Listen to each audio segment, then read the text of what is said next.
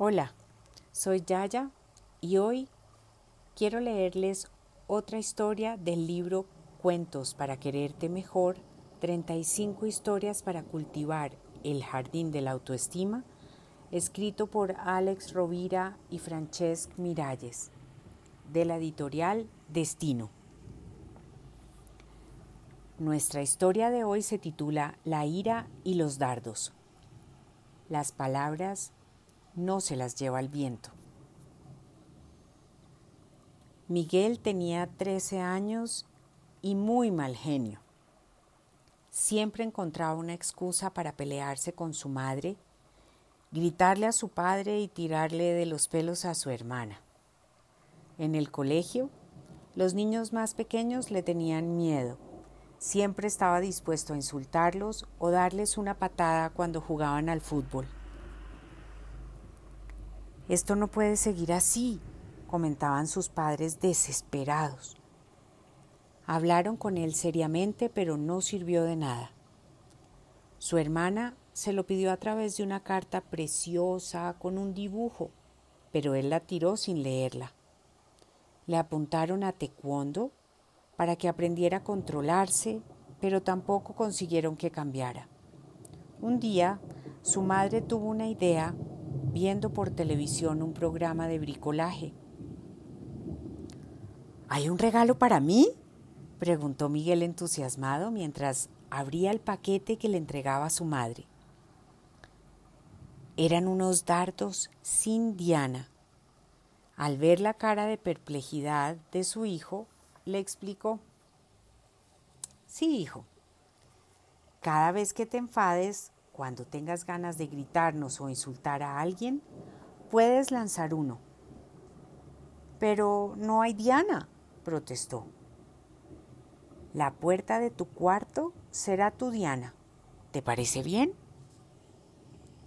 La primera semana, Miguel clavó 253 veces los dardos.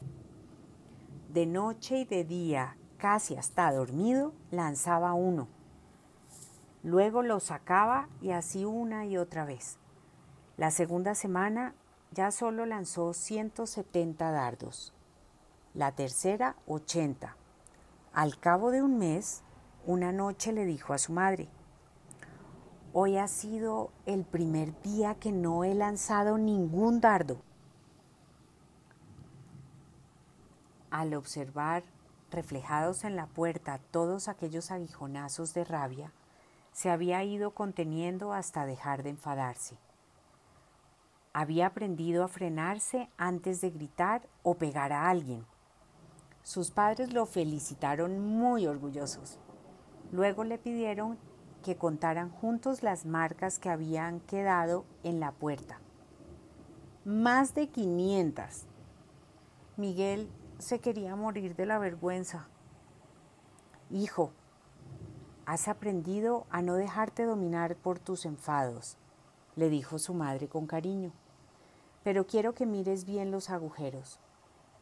Cada vez que lanzaste el dardo, aunque luego lo arrancaras, quedó una marca para siempre.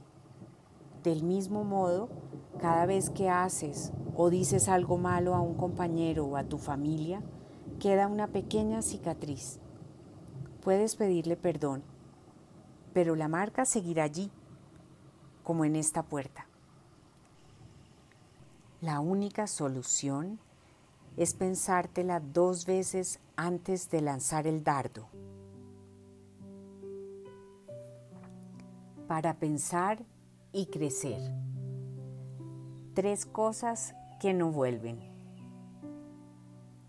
Un viejo dicho asegura que hay tres cosas en la vida que cuando se van no regresan nunca más.